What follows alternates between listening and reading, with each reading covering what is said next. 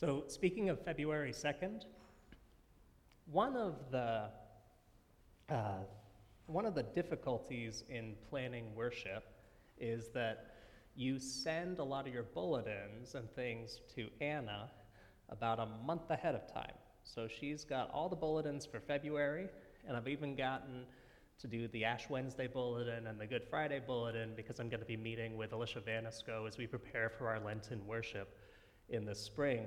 Uh, and one of the difficulties when you're so prepared ahead of time is that you kind of confuse Sundays.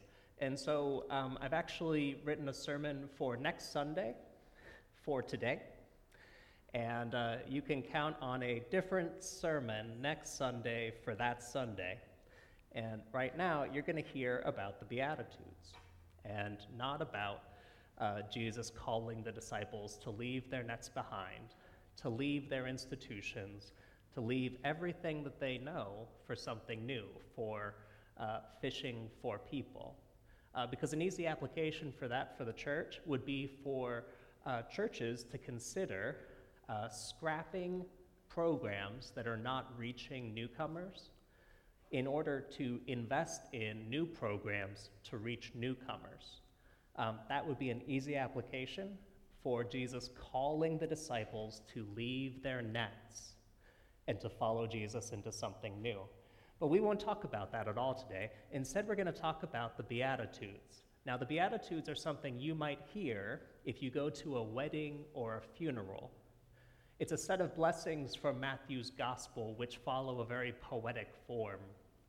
And it's funny that they're so widely read, weddings and funerals, because the Beatitudes frame something important. They frame, like most of Jesus' sayings, an upside down and counterintuitive, unwise and unheard of, otherwise unrealistic approach to life. Jesus says in the Beatitudes, Blessed are the poor in spirit, those who are humble, for theirs is an entire kingdom, the kingdom of heaven. Blessed are those who mourn, who lament the shortcomings of God's people, for they will be comforted and they will see the church as God does for its potential and its promise. Blessed are the meek, who are the gentle and the humble not the mighty or the well connected, for they will inherit the earth through nonviolent and righteous means. These are the Beatitudes from Matthew chapter 5, verses 3 through 5. And the trouble is that we don't live like that. Our world is governed by superpowers, and tyrants rule over their citizenries. Bullies get their way, and every day the news confirms that might is right. Mistrust of others because of their difference drives us to erect walls and to detain refugees. It separates Britain from the continent. It holds us all at arm's length from each other as our suspicion snowballs into paranoia and our isolation shuts out every voice but our own. This is the world we live in. So, to hear these words of Jesus and to listen to them, you need to believe in the one who is speaking, whose life is one you admire, whose cause is one you're willing to join. And to take the Beatitudes to heart is an act of discipleship, an act of obedience and trust. And that trust brings something called blessing. And a blessing is different from happiness. You might have heard other translations of the Beatitudes begin with the reading with, with the word happy. Happy are you when people insult you and harass you and speak all kinds of bad and false things about you, all because of me. But to be happy is to be fortunate by chance and by luck and by happenstance. That's the same root of the word. Instead, blessing is something that comes from God from providence, from God working in the world, from grace. To be blessed is to recognize that you are surrounded by God's love.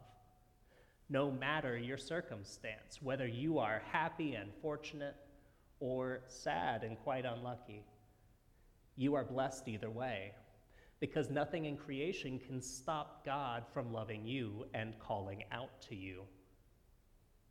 What God says is a reversal of our expectation. The Beatitudes are an affirmation of God's ultimate redeeming work in the world, making all things right, exposing all wrongs, giving everyone what they deserve, and meeting our deepest longing for one who knows us and beholds us as we are, without condition or rejection. And that is the good news, especially for those who need to hear it. God is on your side no matter how bleak things appear. Who needs to hear good news like that? Maybe victims or the voiceless, the dismayed, the kind, the faithful, the persecuted. Can you think of folks who meet that description? Maybe you've had a time in your life when you have felt like you needed to hear good news, and everywhere you looked, you couldn't see it. Maybe migrant workers come to mind, or people of an ethnic minority, or really anyone who feels broken on the inside by what the world has done. Maybe you worry for those who work tirelessly for God's kingdom, that they'll wear themselves out and have little to show for it, that their efforts are just a drop in the bucket. Maybe you think that we should stop bemoaning the injustice we see around us and finally just capitulate to the patterns of the world, because it's a big world to take on all by yourself. But it's my prayer that you would never forget that the Beatitudes are a reminder that God will always have the last word. The task for us here and now is to have faith. We need to be able to trust that Jesus is enough in order for us to live as his disciples, a people who are zealously following after Christ's footsteps and listening hungrily for his teachings. Do you have that depth of faith, which drives each of us to be the kind of people that Jesus would call blessed? The Beatitudes, which are often invoked to comfort the afflicted, seem more like a roundabout way of getting us to change our behavior to transgress the norms that we are mired in, and to seek, in the words of Paul, a still more excellent way, characterized by the firm and sure hope that meekness is the way of God, that righteousness and peace will finally prevail, and that God's future will be a time of mercy and not cruelty, as one scholar put it. Or as Pope Francis explained, you cannot be a Christian without practicing the Beatitudes. How does that strike you? How do you fare if you examine your life with these blessings in mind? If you see room for improvement, can you think of something that you can do to be more of what Jesus wants from disciples? I think we all can learn to be a little bit more humble. We all can learn to expect more of the church and of ourselves as Christians. We all can become gentler we all can seek God's way rather than our own, forgiving others freely, seeing the good in the face of our neighbor, doing the right thing, even to the point that it bothers others, who would rather we not draw attention to a problem that everyone else is ignoring. So I leave you to open your hearts to what God might be calling you to do, which could be something unfamiliar and burdensome.